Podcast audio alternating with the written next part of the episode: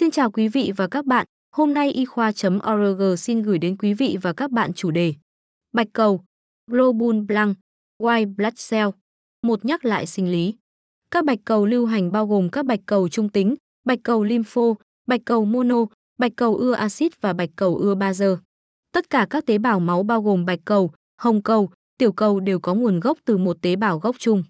Bạch cầu được sinh ra trong tủy xương và bị phá hủy bởi lách, các bạch cầu thực hiện các chức năng chính của mình tại các mô trong cơ thể. Ở người, chức năng chính của bạch cầu là giúp cơ thể chống đỡ lại các tác nhân ngoại lai ví dụ vi khuẩn. Chức năng chống đỡ này được thực hiện nhờ hai cơ chế. một Thực bào phagocytosis được các bạch cầu hạt granulocyte và bạch cầu monomonocyte đảm nhiệm. Có 3 tip bạch cầu hạt là bạch cầu đoạn trung tính neutrophil, bạch cầu đoạn ưa axit eosinophil và bạch cầu đoạn ưa bazơ basophil. 2 sản xuất các kháng thể, được các bạch cầu lympho và tương bào plasmocyte đảm nhiệm. Tuy vậy, hai cơ chế trên có liên quan chặt chẽ với nhau bởi vì quá trình thực bào thường được tạo thuận lợi thêm nhờ sự hiện diện của các kháng thể chống lại các kháng nguyên được thực bào. Sản xuất kháng thể đôi khi cần tới quá trình thực bào trước đó của kháng nguyên. Bạch cầu đoạn trung tính là loại tế bào bạch cầu đầu tiên có mặt tại vùng viêm của cơ thể. Nó thực hiện chức năng làm sạch các mảnh tế bào tại vùng tổn thương nhờ quá trình thực bào. Bạch cầu đoạn trung tính có đời sống kéo dài khoảng 4 ngày. Có thể nhận dạng được các bạch cầu trưởng thành nhờ biểu hiện phân đoạn các bạch cầu đoạn trung tính chưa trưởng thành không có biểu hiện phân đoạn này thường được gọi là bạch cầu đũa. Trong trường hợp xảy ra quá trình nhiễm trùng cấp, có thể phản ứng nhanh bằng cách giải phóng cả các bạch cầu chưa trưởng thành một hiện tượng được biết dưới tên bạch cầu đoạn trung tính chuyển sang trái. Nếu tình trạng nhiễm trùng hay viêm được giải quyết và các bạch cầu đoạn trung tính chưa trưởng thành được thay thế bằng các bạch cầu trưởng thành, sự quay trở lại trạng thái bình thường này được gọi là tình trạng chuyển sang phải. Các bạch cầu đoạn ưa axit đóng một vai trò quan trọng trong cơ chế chống đỡ đối với nhiễm ký sinh trùng. Chúng cũng có chức năng thực bào đối với các mảnh tế bào, song ở mức độ ít hơn so với bạch cầu đoạn trung tính và chỉ ở các giai đoạn muộn của quá trình viêm. Bạch cầu đoạn ưa axit cũng tham gia vào các phản ứng viêm. Các bạch cầu đoạn ưa ba dơ giải phóng histamine, bradykinin và serotonin khi bị hoạt hóa bởi tình trạng tổn thương hay nhiễm trùng. Các chất nói trên có vai trò quan trọng đối với quá trình viêm do chúng làm tăng tính thấm mau mạch và vì vậy làm tăng đông máu tới vùng bị tổn thương. Các bạch cầu đoạn ưa ba dơ cũng tham gia vào quá trình đáp ứng dị ứng. Ngoài ra, các hạt trên bề mặt của bạch cầu đoạn ưa ba dơ tiết ra chất chống đông tự nhiên là heparin. Các bạch cầu mono có đời sống kéo dài nhiều tháng và thậm chí nhiều năm và không được coi là các tế bào thực bào nếu chúng lưu hành trong dòng tuần hoàn. Tuy nhiên, sau khi có tại các mô một vài giờ, các bạch cầu moro sẽ chín và chuyển thành đại thực bào macropha, khi đó chúng thực sự là các tế bào thực bào. Các bạch cầu miễn dịch bao gồm các bạch cầu lympho T hay tế bào T cell và bạch cầu lympho B hay tế bào B cell. Các tế bào này trưởng thành tại các mô lympho và di chuyển trong máu và hạch bạch huyết. Các bạch cầu lympho có đời sống kéo dài từ nhiều ngày tới nhiều năm tùy thuộc vào típ tế bào. Việc đếm số lượng bạch cầu có thể được thực hiện bằng phương pháp đếm thủ công hòa loãng mẫu và đếm các bạch cầu trong buồng đếm, sau khi đã phá hủy các hồng cầu, hoặc bằng phương pháp tự động sử dụng máy đếm tự động, hai cách lấy bệnh phẩm. Xét nghiệm huyết học, mẫu được chống đông bằng EDTA và bảo quản ở 4 độ C nếu không thể tiến hành xét nghiệm ngay. Không nhất thiết yêu cầu bệnh nhân cần phải nhịn ăn trước khi lấy máu làm xét nghiệm. Không được đặt gazo quá lâu lớn hơn 60 giây khi lấy máu xét nghiệm. Lam máu frotal sanguine, nhuộm may, găng oát, GEMSA để xác định công thức bạch cầu và để phát hiện các bất thường hình thái có thể xảy ra. Tăng bạch cầu đoạn trung tính. Các nguyên nhân chính thường gặp là: 1. Các nhiễm trùng do vi khuẩn nhất là các nhiễm trùng cấp sinh mủ. 2. Nhiễm khuẩn huyết. 3. Các ổ nhiễm trùng sâu, viêm nội tâm mạc, viêm xương, viêm xoang, viêm tuyến tiền liệt. 4. Ung thư hoại tử hay bị áp xe hóa. 5. Hoại tử mô ví dụ, phẫu thuật, bỏng, nhồi máu cơ tim. 6. Các tình trạng tăng sinh tủy xương phản ứng hay tăng sinh tủy ác tính mạn tính. 7 sản giật. 8. Cơn gút cấp. 9. Cơn bão giáp. 10. Ngộ độc hóa chất, thuốc, nọc độc. 11. Dùng corticoid. 12. Cơn tan máu cấp. 13. Do stress tâm thần, thực thể. 14. Viêm mạch vasculitis, giảm bạch cầu đoạn trung tính. Các nguyên nhân chính thường gặp là 1.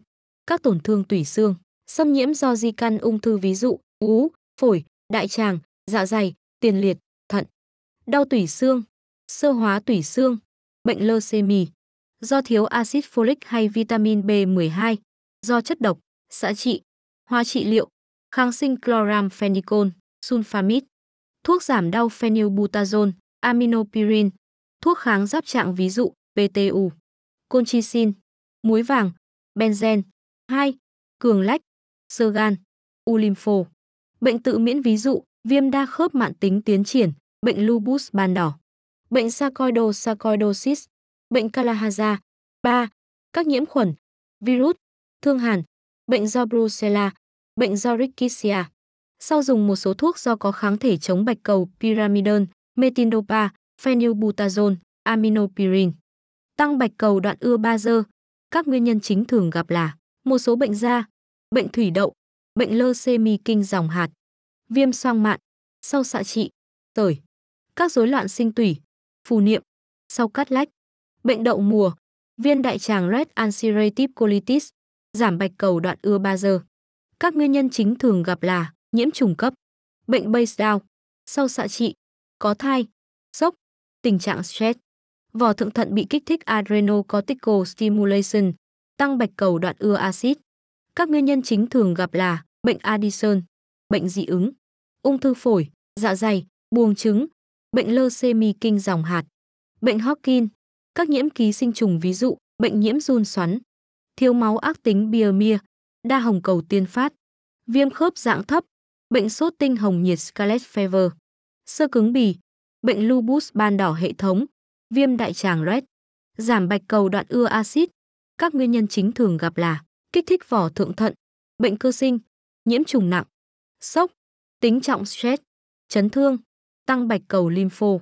Các nguyên nhân chính thường gặp là bệnh Addison, bệnh leucemia kinh dòng lympho, bệnh Crohn, nhiễm trùng do cytomegalovirus, tăng quá mẫn với thuốc, tăng bạch cầu đơn nhân nhiễm trùng, ho gà, bệnh huyết thanh serum sickness, nhiễm độc giáp, nhiễm toxoplasmosis, sốt thương hàn, viêm đại tràng loét, các bệnh lý do virus ví dụ quai bị, bệnh rút on, sởi, viêm gan siêu vi, thủy đậu, giảm bạch cầu lympho.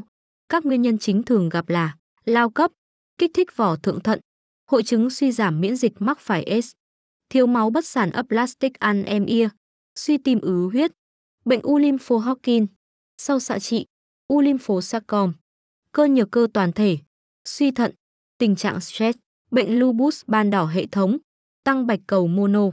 Các nguyên nhân chính thường gặp là bệnh Brackel, bệnh sốt motor, bệnh do Brucella, các bệnh lý viêm mạn tính, viêm đại tràng red mạn tính, bệnh Hodgkin, các rối loạn sinh tủy, viêm nội tâm mạc bán cấp do vi khuẩn, giang mai, lao, các nhiễm virus, giảm bạch cầu mono. Các nguyên nhân chính thường gặp là phản ứng stress cấp, các yếu tố góp phần làm thay đổi kết quả xét nghiệm, tình trạng stress, phấn khích, hoạt động thể lực và chuyển dạ để có thể gây tăng số lượng bạch cầu đoạn trung tính. Các thuốc có thể làm tăng số lượng bạch cầu đoạn trung tính là endotoxin, adrenaline, heparin, histamine, steroid. Các thuốc có thể làm giảm số lượng bạch cầu đoạn trung tính là thuốc giảm đau, kháng sinh, thuốc điều trị ung thư, thuốc kháng giáp trạng, phenothiazine, sulfonamide. Các thuốc có thể làm tăng số lượng bạch cầu đoạn ưa ba dơ là thuốc kháng giáp trạng. Các thuốc có thể làm giảm số lượng bạch cầu đoạn cha ba dơ là thuốc điều trị ung thư, glucocorticoid. Các tình trạng stress có thể làm giảm số lượng bạch cầu đoạn ra axit. Các thuốc có thể làm tăng số lượng bạch cầu đoạn ưa axit là digitalis, heparin, penicillin, propranolol hydrochloride, streptomycin, tryptophan. Các thuốc có thể làm giảm số lượng bạch cầu đoạn ưa axit là corticosterol. Các thuốc có thể làm giảm số lượng bạch cầu lympho là thuốc điều trị ung thư, corticosteroid. Các thuốc có thể làm giảm số lượng bạch cầu mono là thuốc điều trị ung thư, corticosteroid. Lợi ích của xét nghiệm đếm công thức bạch cầu 1. Xét nghiệm không thể thiếu được trong bảng tổng kể từ khi tiến hành thăm dò trước một tình trạng.